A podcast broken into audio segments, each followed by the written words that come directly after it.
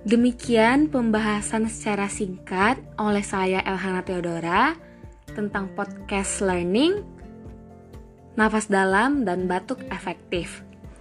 Sampai jumpa kembali pada podcast learning selanjutnya. Terima kasih.